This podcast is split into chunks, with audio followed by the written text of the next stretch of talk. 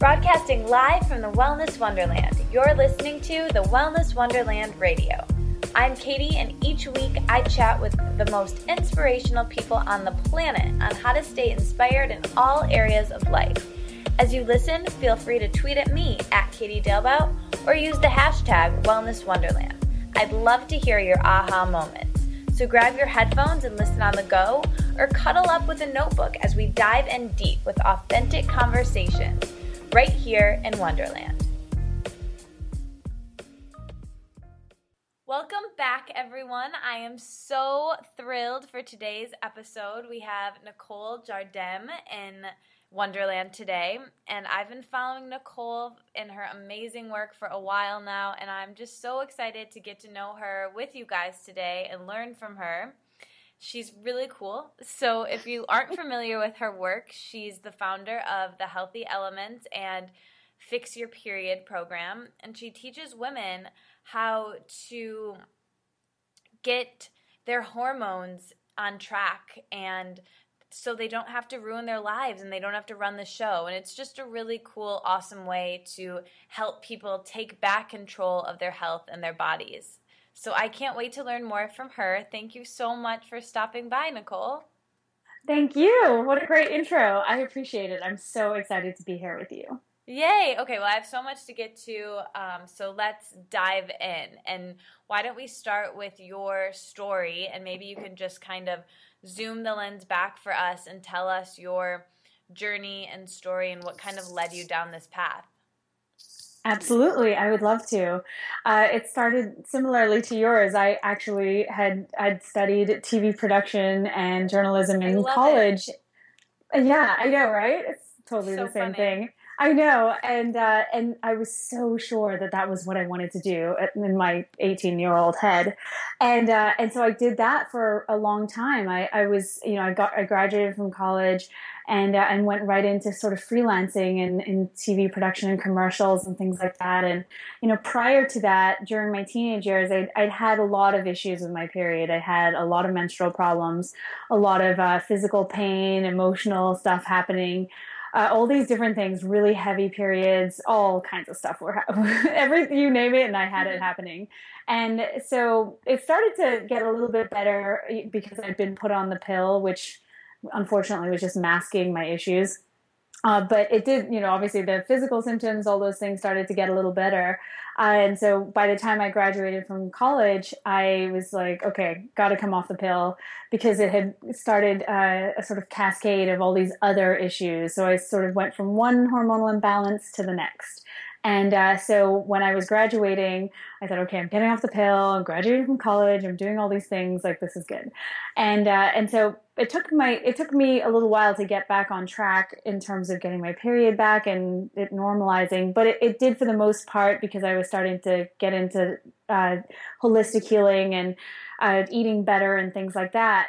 But then everything started to get off track over time, because I was working in this crazy business, and I knew after a couple of years that I needed to figure out a way to sort of make a living in health and wellness, because I knew it just wasn't sustainable being in the film and TV world. So that's really how it all started. I mean, it started as, you know, with issues as a teenager. And then at the time I was so dead set on what I wanted to do back then that the thought of health and wellness never really occurred to me. Right. But by my mid-20s, I just knew that I had to make a change. And so that's how I got the ball rolling. I love that. And I think this is really interesting. And I was just talking about this recently with a friend, that anybody who is drawn to this world of health and wellness, or, you know, this kind of realm, you know, it's really easy for us to look at you or look at these people kind of in this world talking about this stuff and say, wow, they've got it all together, and her period must be great, or, you know, or whatever. And I think it's really cool to hear people's story, because it's like anybody who's drawn to this work of healing was at one point or another healing themselves through something.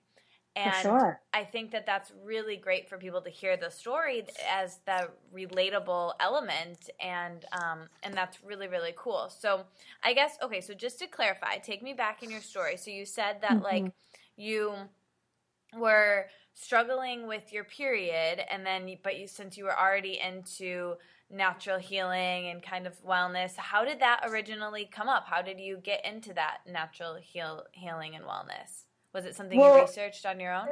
It was, yeah. It started that way. I mean, like I said, I was in college at the time, and I was, I had a lot of, it's crazy because all the physical symptoms that I was experiencing as a teenager before going on the pill had pretty much resolved themselves because I went on the pill. And unfortunately, this is a whole other conversation, but the pill just didn't work well for me. At the time, I thought it was, but what it was doing was I was just not getting enough of the hormones I needed to function properly. And so I ended up with all kinds of issues, like chronic yeast infections and urinary tract infections, which can come about from the pill, and then just general deficiencies. And I didn't feel good. I had constant joint pain and things like that. And that's usually a sign of something like low estrogen, again, brought about for some women who are on the pill, on especially low dose pills. And so for me at, such a young age, I didn't feel well. I was constantly sick. I had this pain. I had all these things, and my period was so light. It was to the point where it was practically disappearing. Again, you think that's great, but until you realize the consequences of that. Right. Yeah. And so for me, I thought, okay, I got to do something. And I'd been to all the doctors. I did everything. I spent thousands of dollars on testing, and everybody had a different scenario or a different diagnosis, and none of it was correct. So I figured, okay, time to take matters into my own hands. Yeah, yes, exactly. And so that's what I did. A friend of mine was seeing an acupuncturist. I think I was like 22 maybe at this point. And she said, you should really go see him. And I thought, okay, I'll try. And so I went to him, and I really never looked back. I saw him. And then over the next couple of years, I think I tried like every different modality I could find, all kinds of stuff. And it was through that, he talked to me about how to change my diet, how to do all these different things to help with my physical issues, the symptoms I was experiencing. And prior to that, I had no clue that food was that connected to our bodies. I mean, who would have told me? Right. So you didn't grow up that way and that way of eating. I didn't. I mean, there was always home cooked meals and things like that, but it was very much meat and potatoes. So it wasn't one of those. Yeah, it wasn't a household where we were eating kale, right? By any means. Yeah, so it was one of those things. That's another thing that people assume. I mean, people have said that to me. They're like, oh, I would assume you grew up, on a farm with, like swimming in kale. And like, that just wasn't the case. And people think that you have to kind of it can be overwhelming, and you have to be like almost born into this. But a lot of people like you and like me didn't grow up with that and really found it for ourselves. Exactly. I think that's exactly it. And you kind of stumble into it, and then suddenly there's this whole bright world out there. Right. And that's what happened. And so it started that way. And then I did a holistic nutrition course at this, holistic living school. I was living in Orlando in Florida at the time. And the girl who was teaching it was currently in IIN the Institute for Integrative Nutrition, for anyone who doesn't know. And that was how I heard about it. And then I made it my mission to move to New York and go to this school and just figure this out somehow. Amazing. Yeah. So that's how it all happened. That's so cool. Well, my next question, I was going to ask you why you decided to specialize in women's health, and after you went to IIN, and we're kind of working up to that, so it's a perfect segue, but perfect. I'm assuming it definitely had to do a lot with your own body and what you, teach what you know, right? For sure. It did. When I went to IIN, I was still trying to figure out the women's health part of it. And I wasn't sure what I was going to specialize in. But then I saw a couple of different people speak while I was at IIN, and I realized that this was really the road I wanted to go down. And I, because it was the one I was most passionate about, I just couldn't learn enough about it. It was crazy. And that's how it all started. And so I apprenticed at Flow Living in New York. Oh, cool. Yeah. And so that's how I really got my foot in the door when it comes to women's health, and my understanding of it was pretty much solidified then. So I thought, okay, now I've got this really great foundation. Now I've got to start to do this. And so that's how the business was really born. And since then I've continued my education in women's health, because IIN provides a really great foundation, and my apprenticeship really helped help me to understand how hormonal health works, how food influences our hormones, and stress as well. And so I needed to really hone in on that. And so that's what I've been doing over the last 3 years. That's amazing. Mm-hmm. So I definitely want to give people a lot of great takeaways from this. So let's get into it a little bit. Let's talk healthy periods and why they're so important. And can you kind of just give like an overview of that and the dangers of being on the pill and why it's important to know? Oh, yeah, for sure. So I get this a lot. A lot of women say, oh, well, I'm on the pill and there's, nothing wrong with that, or I'm fine. Like, I hardly get a period anymore. That's great. Things like that. But for so many of us, it's, it's kind of short-sighted. We're not thinking about the long-term effects of how the pill or how not having a period or just period problems in general can affect us.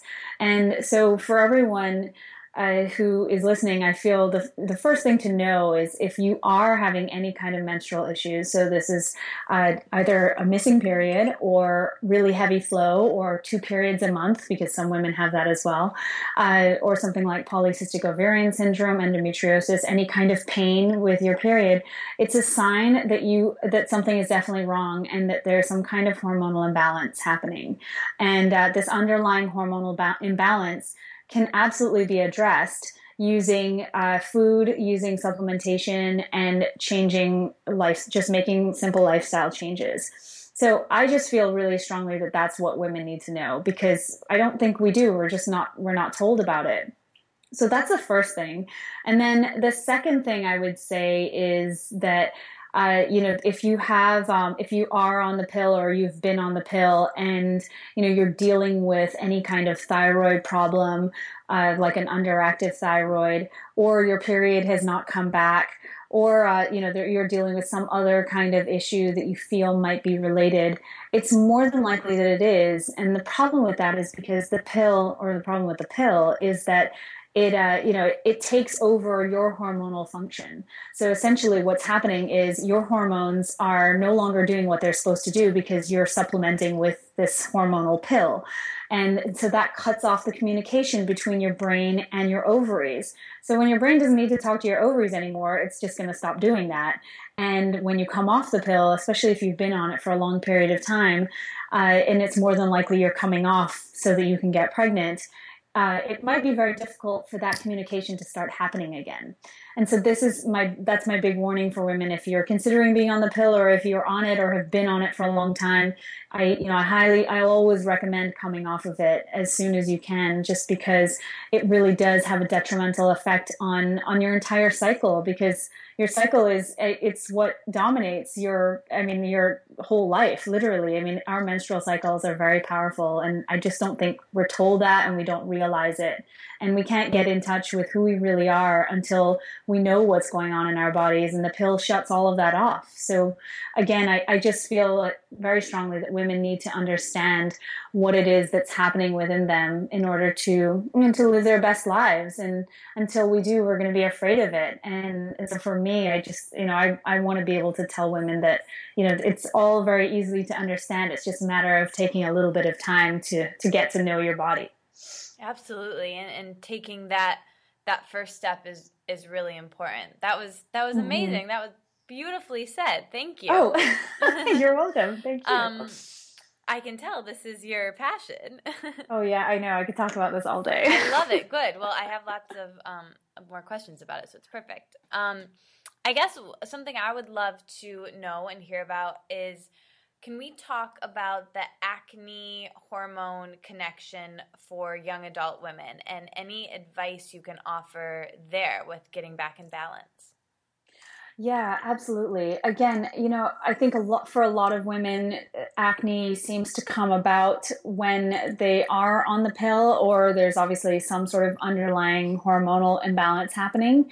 And the one big hormonal imbalance is high testosterone, or typically that's what the underlying cause of acne is, at least for adult women.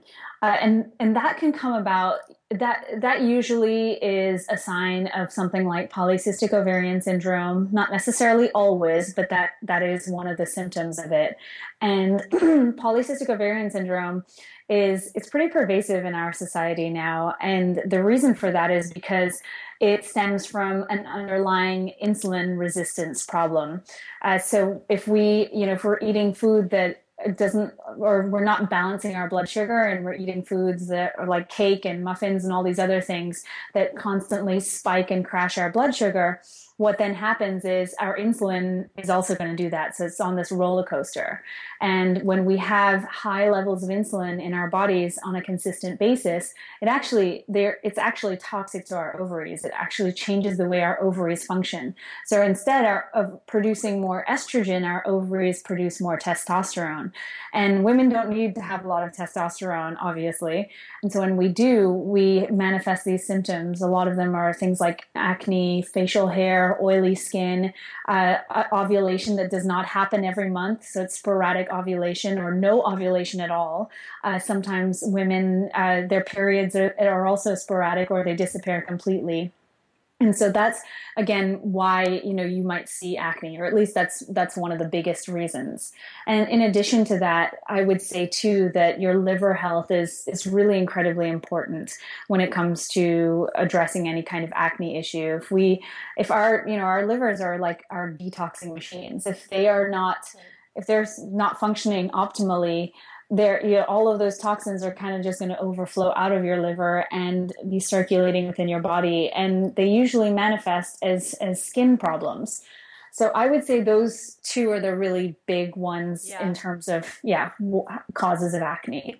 So taking those, everything we've talked about kind of so far with hormones in connection with both acne and unhealthy periods, what would you say are three takeaway or action items that people could take to get started with balancing their hormones? Oh, absolutely. I would say, one of the first things is, it always at the end of the day comes back to food, at least it does for me. And so one of the biggest things is to address any kind of blood sugar issue. And when I say that, what I mean is you want to make sure that when you're eating a meal, you're eating a balance of carbohydrates, and these are complex carbohydrates. So there's no white rice and white potatoes here. It's all, brown rice and quinoa or sweet potatoes, something along those lines. And you want to have that coupled with fat and protein. I found continually that women who have hormonal imbalances, usually they have blood sugar issues as well. And when they start to eat to balance their blood sugar, they start to heal their hormonal issue, and they start to feel tremendously better. So you want to balance protein, carbohydrates, and fat in each meal. And you also want to avoid sugar. I know that's difficult for a lot of people, but avoiding it, especially if, again, you have something like polycystic ovarian syndrome, it's so necessary. A lot of women find that a paleo-like diet is really, really helpful for something like PCOS. So that's something to look into as well. So the first thing would be to balance your blood sugar. I would say the next thing, it's food related as well, is to really focus on getting as many mineral-rich foods as possible. Minerals such as magnesium, it's one of the most efficient minerals in American society, and I would say for the most part in all modern societies. But yet magnesium plays a really big role in hormonal balance, especially with something like insulin issues and polycystic ovarian syndrome, and a number of other. What are some foods with magnesium? I know cacao, right? Yeah, cacao, definitely. That's a huge one. That's I think it's like the highest, has the highest content. And then just the leafy greens. They're, I can't stress those enough because we just don't get enough of them. So all the leafy greens, kale, spinach, Swiss chard, mustard greens, all of those leafies that you can find pretty much have high levels of magnesium in them, as well as, yeah, and a couple of the grains as well. So quinoa, I think brown rice as well. They have good amounts of magnesium. And then sea vegetables too. That's another one. Seaweed. I love me some seaweed. Dal seaweed is my favorite food on the planet, literally. Everybody thinks it's so strange, but I adore it. I know, me too. Would you offer, would you suggest people supplementing with magnesium, or is it something that you can pretty typically get from your diet? I actually do, especially, and this is for women as well who experience a lot of pain. Magnesium is known as the smooth muscle mineral. So what it does is it helps relax muscles, and including your uterine muscles. So a lot of women who have physical pain during their periods, like cramps and that kind of thing, magnesium helps tremendously. So I love the natural calm magnesium. It just comes in a plastic bottle, basically. It's a white powder, pretty straightforward. And you take a teaspoon of that in a couple of ounces of water a couple of times a day. And I have really great results with that. Nice. I like that one too. We'll put the link of that below. Perfect. It's all fizzy and it's like a nice bedtime drink. Exactly. Well, one question for me that came up with your advice, and I think you may have more, but I'm going to just jump in here and ask about this. So, with blood sugar and finding balance in the meals, I thought that was really interesting and definitely will be really helpful for people. But what would you say, or do you ever run into this question with clients when people are concerned about food combining and maybe have weak digestion where they don't typically combine all of those things in one meal? Is it more important to do that, or how do you really kind of find the balance there? Yeah, that's a really good question. I have found just in my own experience and working with clients that the first thing you want to be doing really and truly is healing your gut if you do have any gut issues. I find that time and again, and it was the same for me as well. If you have serious stomach problems, your food is not being digested properly. You're not absorbing the nutrients that you're consuming, and it's just all kind of going to waste. So it's no point eating good food if it is.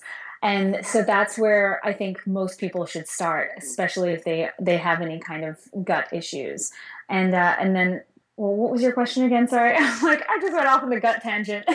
I think you just kind of answered it. I was just asking, is it more important to eat that balanced meal with all of those things combined to have the blood sugar, or to properly combine to heal the gut if weak digestion is something that people are working with?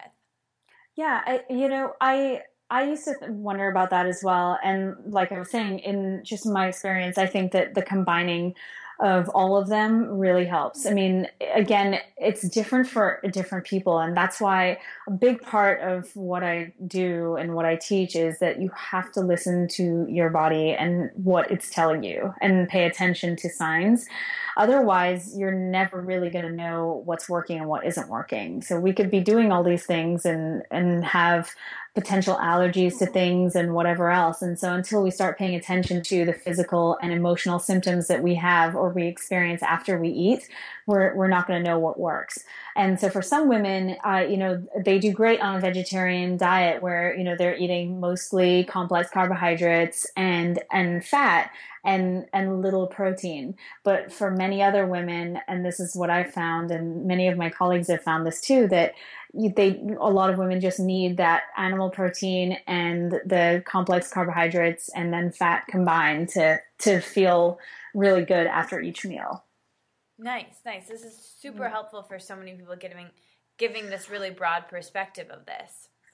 Yeah, I think again, you have to come into it with a really open mind and be ready to sort of dig deep and learn about what's going on inside of you. Definitely. Yeah. And like you said, it all goes back to listening to the body, looking under the hood, really really getting in touch with your body, because it's just like what you said at the beginning. It's about, you know, a doctor can't cure you, a book can't cure you. Really, the only thing that can help is when you take it into your own hands and make the decision to do things for yourself. Absolutely. And that's the other thing too. We just, we've been programmed from the time we're young to go to the doctor, and the doctor is going to fix us and make us better. And I think that we still sort of think that way. And it comes to the point where, you know, you go to the doctor, and so many women go to the doctor now and they're not getting the answers they want. So they're becoming their own doctors, which isn't necessarily a good thing. But you know, we've taken to Google, and right. Unfortunately there are a lot of conflicting opinions and ideas online. And so it's hard to get the right information, but if you're not getting it from your doctor, you've got to just do what you got to do. And I think that, you know, we've just thought for so long that the doctors can help us and fix us, and we sort of take our bodies there like we take our cars to the mechanic, hoping for something. And we're just all so different. Yes, exactly. Everybody's so different. This one size fits all medicine just does not work anymore. Yeah, it's really an old model. It really never should have been a model, and it's just kind of crazy that that people just hand over their power in that way. But yes, I agree. It's cool. Dr. Lissa Rankin, and I'm sure you're familiar with her. Yeah, she's amazing. Yes. But I was just listening to a podcast with her, actually, and I believe she talks about this study in her book, but I think that's like where you come in and where these amazing coaches in the world, but especially you with your work specifically on women's health, is so important, because while it is something that what we're saying here is that women really need to take their health into their own hands and heal themselves and really listen to their bodies, and that's all true, and the only one that can really cure them is themselves, and I completely agree that that's true, but I think on some level, the story that Lissa Rankin told really drove home the fact for me that there is a place for these great coaches and people to really have this amazing effect on people, because like you said, Google's dangerous, and reading books, I think, is really dangerous, because we all are so different. And she was saying it was this study that I think it was on like knee surgeries or something, and these people all had, there was like a placebo fake knee surgery, and then there was like the real knee surgery, and the people didn't know which one they were having, and all the people who had, long story short, all the people who had the fake surgery and the real surgery all healed the same. And part of it was, the thought that they were having the surgery, but also part of it was because they were still going there and they were still getting the care from the doctors and the nurses. And people need that human interaction, that hand-holding, and just to believe that the nurses and the doctors, the nurses didn't know if they were giving the fake surgery or the real surgery, so they helped them just the same amount. And I think that that's really important, and to just have someone give their 100% attention to you and your body and really be there thinking about you is just really important. So commending you for all the great work you do. Thank you so much. I love it. I love what you just talked about. It's really important for women to understand that, to have, like you said, take back their power and not, be informed. I mean, you can become an informed decision maker when it comes to your body. You don't have to give it all away to your doctor or your OBGYN. Totally. 100%. So for sure. Getting back into a specific question here about periods and women and all of this, what advice would you have for women who have lost their periods completely after extreme exercise or dieting or weight loss, and why it's important to get it back, and maybe some practical tips of how to get it to be back to normalized? And I think you've touched on that a little bit, but... Yeah, it's a tough one. It's one of those things, especially for women who have been on the pill for a really long time and then they've come off and not gotten their period back. That's really and truly the biggest cause behind a missing period. But the other causes, are indeed the over-exercising and then under-eating or not eating the right or not consuming the right nutrients. And so what I have found is that it's a process, and it takes quite a bit of dedication to get your period back. At least for a number of women I've worked with, and for women who have, most likely been on the pill for a long period of time, or just been on a really restricted diet, or exercising really hard for a long period of time. So what the proper name for this is functional hypothalamic amenorrhea, or FHA. And so it's essentially what I was saying before, where, it's the breakdown of communication between your hypothalamus and your pituitary gland that are in your brain and your ovaries. It's known as the hypothalamic pituitary ovarian axis. So all of these things in your endocrine system, they all work together. That's why, when we're really stressed, we can skip ovulation or lose our periods completely. There's such a correlation between stress and our reproductive function, and of course many other things. But your thyroid, adrenals, and your ovaries all function sort of on this same axis. So when one thing goes wrong, it's like a domino effect. So that's the first thing I think women should know, that it's all connected. So it's not one of these things where you're like the doctor says, oh, well, you have this and you need to take this for this. It's just not like that at all. I think that it's all very connected, and you can definitely address it.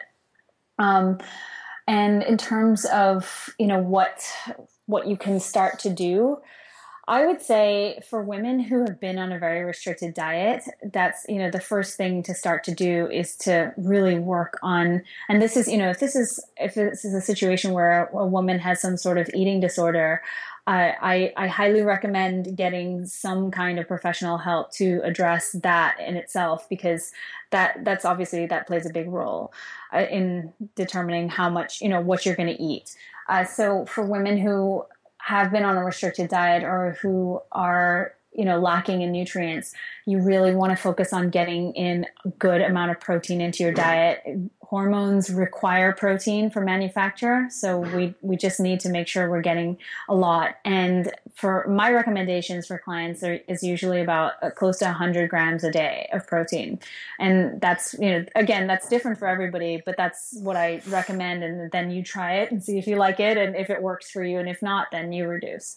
But again, that will help keep your sugar balanced, things like that. And then healthy fat. Hormones also need a lot of fat. They are synthesized from cholesterol. Pregnenolone, it's our mother hormone, and it's responsible for the production of progesterone and a number of other hormones as well. But it's synthesized from cholesterol. So again, getting healthy sources of fat and cholesterol in our diets, the wild-caught salmon, coconut oil or coconut butter, avocado, chia seeds, all these different kinds of good fat foods is really important.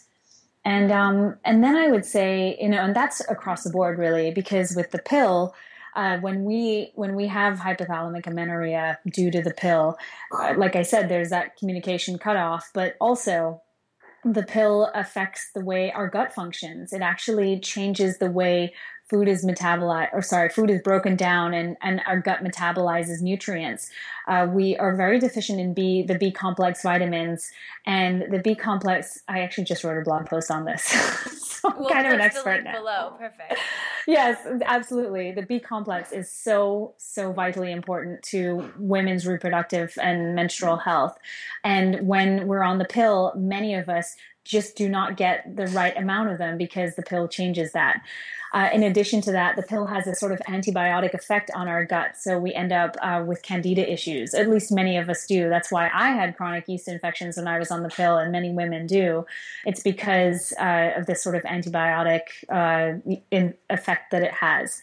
And again, so that affects the kind of nutrients we have in our bodies, or that we're absorbing. And the problem with that is that over 10 years of being constantly or chronically malnourished because we've been on the pill, our body just can't make the hormones it needs to make. And then when we get off, we're completely depleted.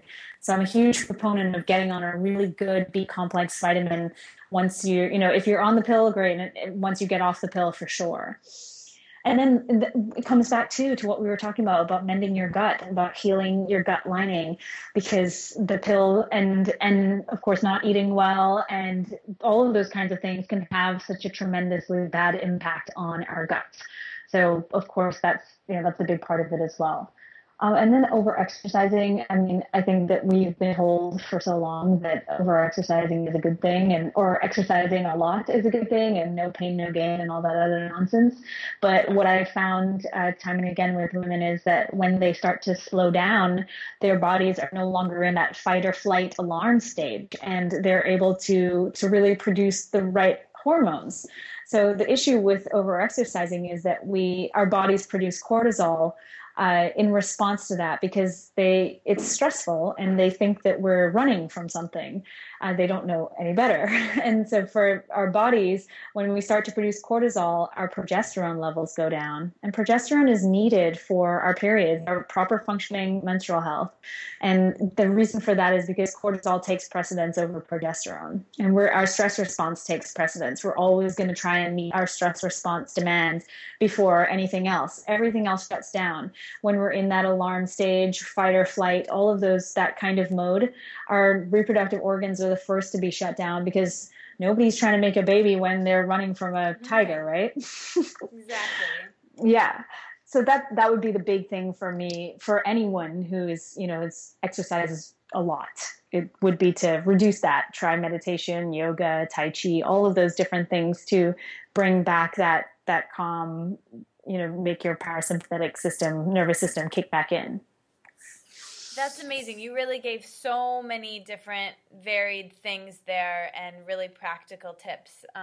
Those were super helpful. Thank you. Oh, good. Oh, you're welcome.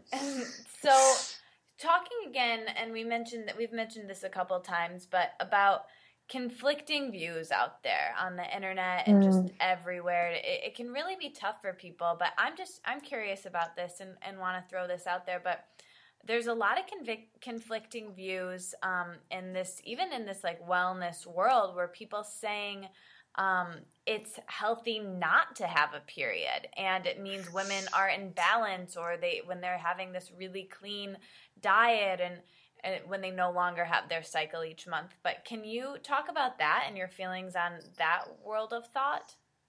Absolutely. Oh my goodness. I think, you know, I've got a very strong opinion about these things. I was hoping so. Yeah. Frankly, I mean, honestly, I think that's insane to think, or to even purport this idea that, you know, not having a period is healthy. It infuriates me, actually. Well, I couldn't agree more, just for the record. I just want to throw it. I figured you probably did. You know, I have trained with some really incredible people. I mean, Dr. Sarah Gottfried, she's at the forefront of women's hormonal health, and, you know, she just wrote a book. She's writing another book, and she's one of these doctors who has, you know, she's worked in this field for 20 years, and only she doesn't subscribe to any of this. Well, she loves the woo out there stuff, but she's also a huge proponent of having science to back this stuff up. And so I've learned from that way of thinking and from her, and I feel really strongly that there is so much evidence to show that we absolutely should have a period every month, and why we should have it, that people saying that we shouldn't, or that it's okay, it's just so wrong. And I mean, it's like propaganda, literally. And most of it comes from I'm going to be like thrown in jail, but most of it comes from the pill companies, because really and truly nobody has money to do research on the pill other than the pill companies themselves.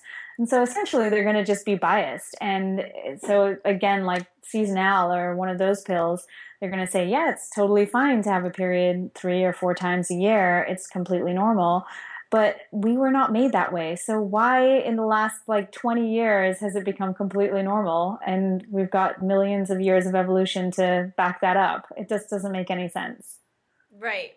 That's so true. And I couldn't agree more. And I'm really glad we went on the record talking about that, because it's something that so many people still don't know about. And I think it's really great to wake people up to that. Yeah, absolutely. You know, I want to add too that, again, this is a really interesting cycle that's happening right now. We have been effectively on the pill, and, you know, these girls are getting younger and younger. I mean, I know 13-year-old girls who are on the pill. which is insane because of period problems. 25% of American women are on the pill for other problems aside from birth control. So they're on it for something completely different than birth control. And again, that in itself is a massive problem because we are addressing PMS, PMDD, depression with the birth control pill, and all it's doing is digging us into a deeper ditch every single month, just because we're operating at a hormone deficit. So many of us are when we're on the pill. We're not getting enough, and so we end up with not only a disappearing period, but we also end up with low sex drive. I mean, I have 18-year-olds who've written me who say they have no sex drive. And I mean, that's insane. And it's because I'm just being on the pill for like 3 months, literally. And so there's no sex drive. There's no desire. Women can't lubricate anymore. All of these different things are happening. And then, of course, the ultimate is infertility. And women come off of the pill and they can't get pregnant. And within a month or two, their doctors are like, well, let's start you on hormones.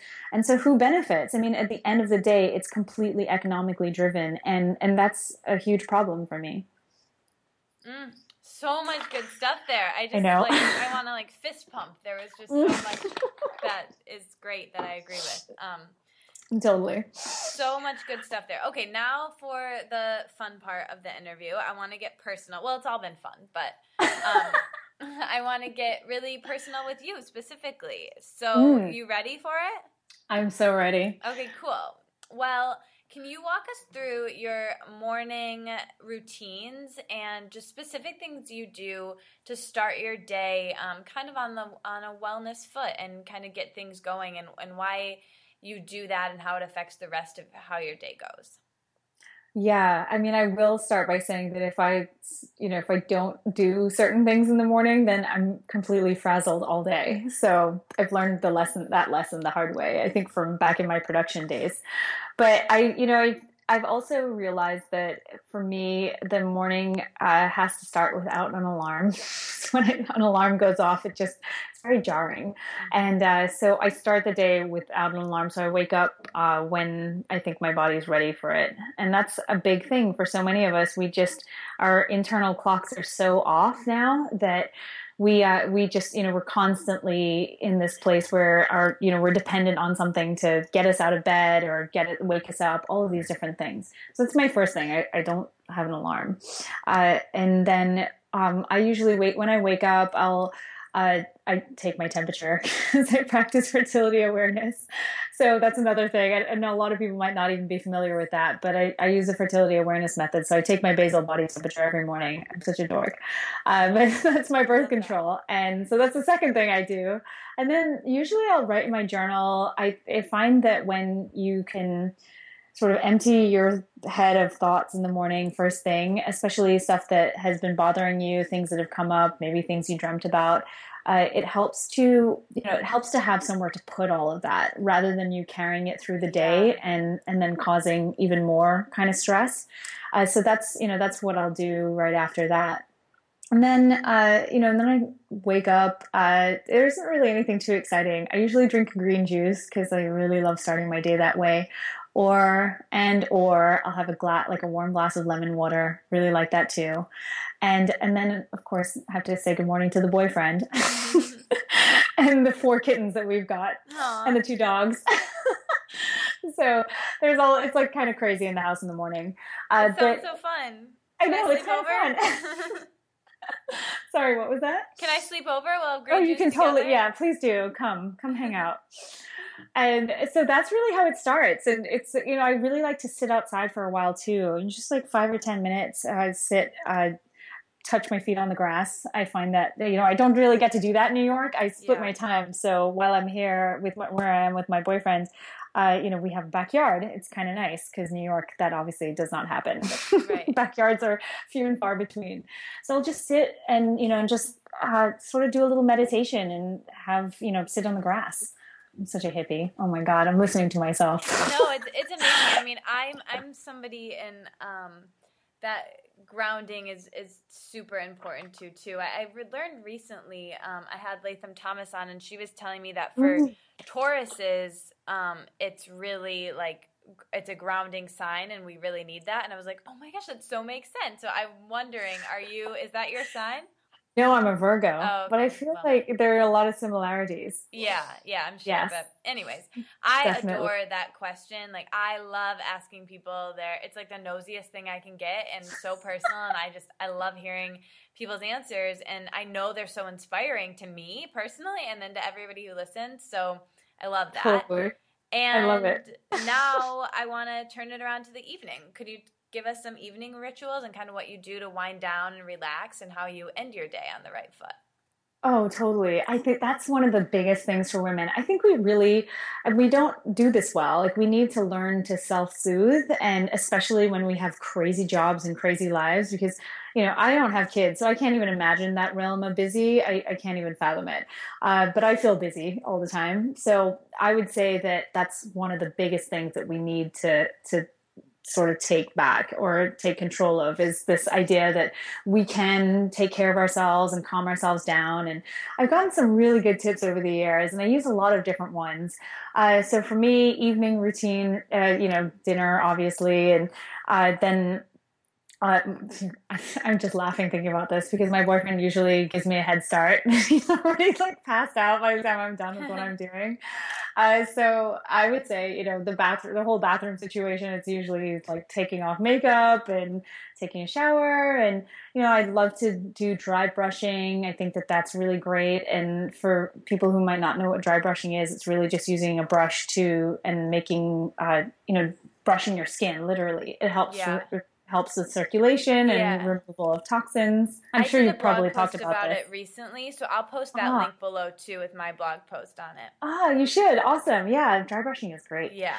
Yes. And then I do, I don't really do any kind of, like, sometimes I'll do a little meditation at night. I'll write in my journal at night too, just about the day and if there was anything that was stressing me, again, because I think in the U.S. we have the more sleep problems than any other country, and a lot of it just relates back to our daily habits and our stressful jobs and all these other things and what's happening for us. And when we can sort of unload that before we go to sleep, I think it's tremendously helpful. So I do that sometimes, and then what else do I do? I'm trying to think now. Take your magnesium. Oh, yes, my magnesium. There you go. My magnesium and my probiotic. I take a probiotic before dinner too, before bed as well. Nice. That's pretty much it. Yep. Well, we've talked a little bit, or we've alluded to your relationship and just relationships in general, but going back to women's health a little bit, could you talk about why relationships are so important for women's health? Oh, yeah. That's a good one. I would say, they can be good and not good. What I've found in my own experience and in experience from friends and clients is that when we have an unhappy home environment or an unhappy relationship or an unsatisfying relationship, what we end up with is a manifestation of menstrual and period problems.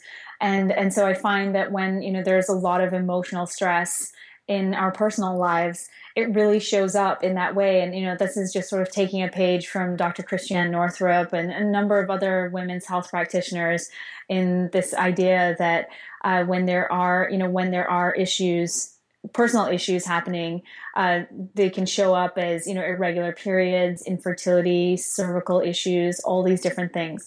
So it's really, really important to be in a relationship where you feel supported and you feel safe. And, when you're with somebody, I think a lot of women can relate to this, but when you're not in a satisfied relationship, I find that, again, like I said, it manifests as some sort of physical issue, or at least it tends to. And there's the stress aspect as well. And the reason it tends to manifest is because, our bodies are just continually producing this cortisol, and we have up to 50 experiences a day where they're stressful experiences that we may not even be aware of, but our bodies are aware of it, and they're producing cortisol in response to it so that we can deal with them. And then, of course, our progesterone goes down, and then our estrogen rises, and then we end up with estrogen dominance. And so and that just sort of manifests into all kinds of period and menstrual problems.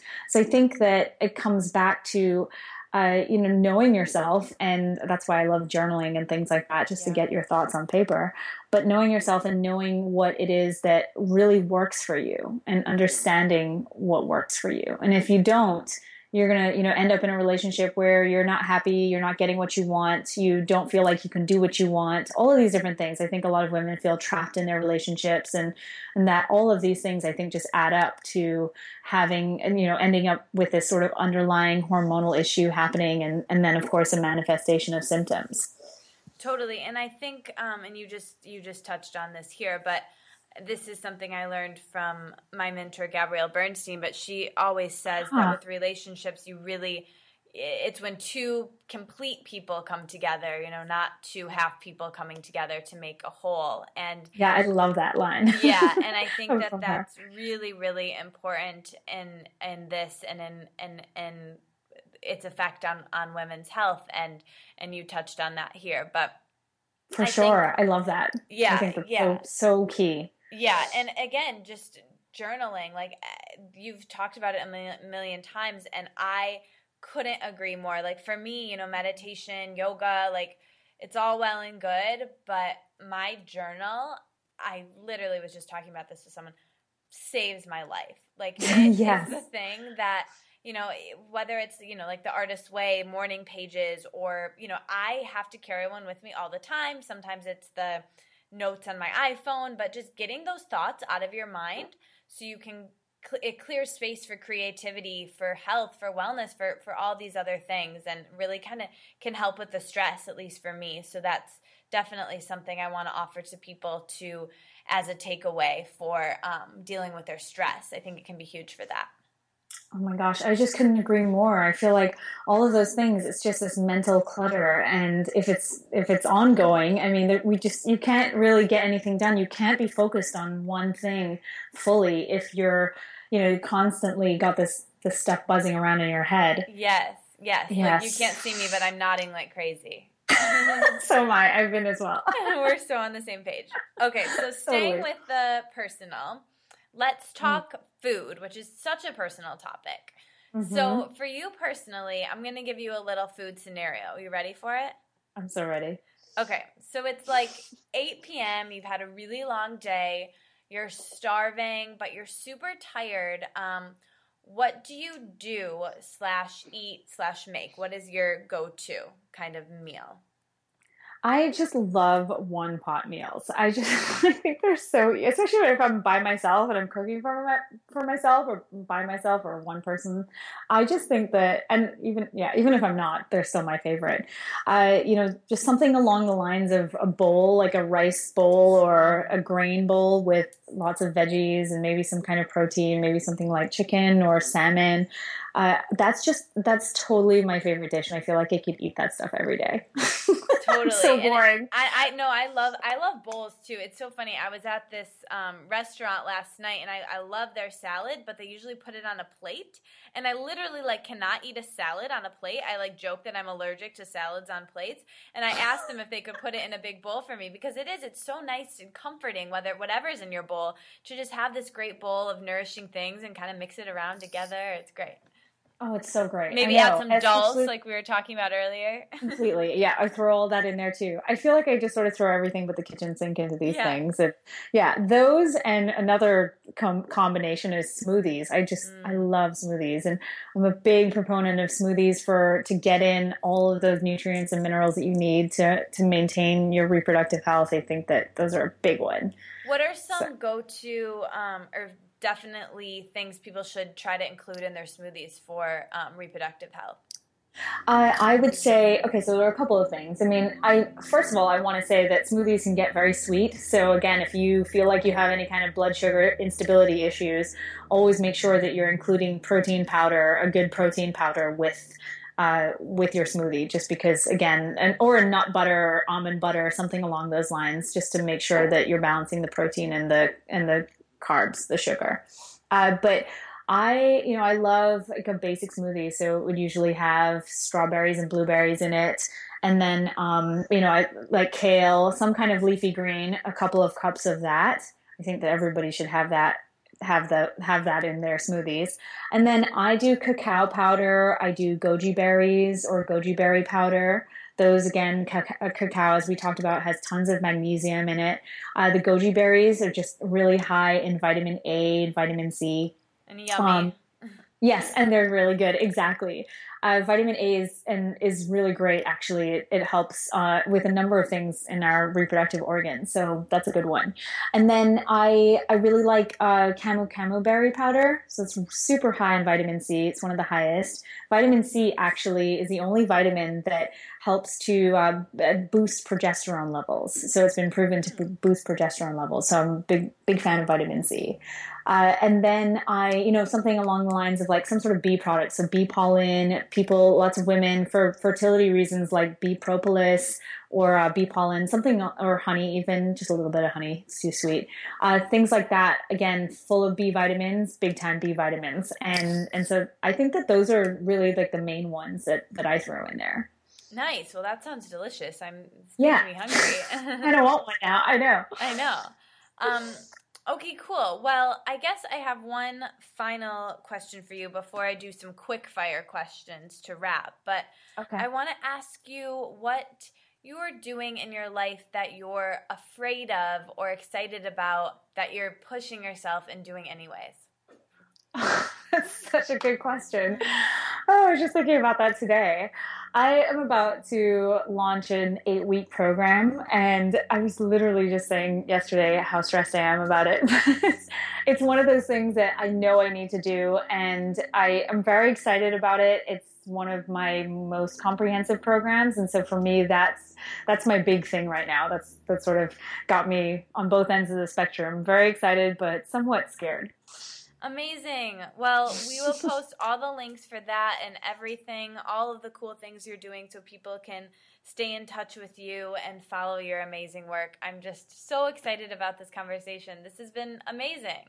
Thank you, Katie. I really appreciate it. I loved talking to you. It's been so much fun. Yay. Okay, well, we're not quite done yet. Can you stick around for some quick fire questions? I sure can. Okay, cool. So we'll just do, this is really fun. We'll do the first thing that comes to your mind. So, okay. All right, you ready? Yeah. Favorite color? Pink. Favorite yoga pose? What is it? What's my favorite? I would say crow. I just love to do it. Nice. Favorite day of the week? Saturday. Favorite hour of the day? Morning time, like 9 a.m. Favorite veggie? I love kale. What can I say? Favorite fruit? Mangoes. Favorite way to relax? Laying on the beach. That sounds good. I know, right? Favorite New York City meal? Oh my goodness, are you kidding me? There's too many. Anything that's from an organic kind of vegetarian restaurant, usually. So good. There's so many great options. Too many. I know. Oh my gosh. What does your ideal day look like? I would say doing that same morning routine that I was talking about, and not doing too much work. And just spending it with, the people that I really care about. Nice. Mm. What does, if you had a superhero power for a day, which one would it be? Oh, man. I was just writing about this the other day on my Facebook page. I'd love to fly. Yeah, that would be really cool. Yeah, I think so, too. What's your favorite go-to snack for on the go? That's a good question. I don't know. There's so many. Usually it's like either a piece of fruit and some kind of nuts, something like almonds or something like that. It's pretty basic. Nice. What's your favorite beauty ritual? I love facial masks. Nice. Favorite movie? Oh, girl. There's so many. I know, my gosh. It's tough. I know, you're killing me here. I'm so terrible with these things. I have so many favorite movies. There isn't really one in particular, to be completely honest. That's okay. There's so many good ones. Okay, here's some questions. So, almond milk or coconut milk? I like homemade almond milk. Me too. So good. Smoothie or juice if you had to choose?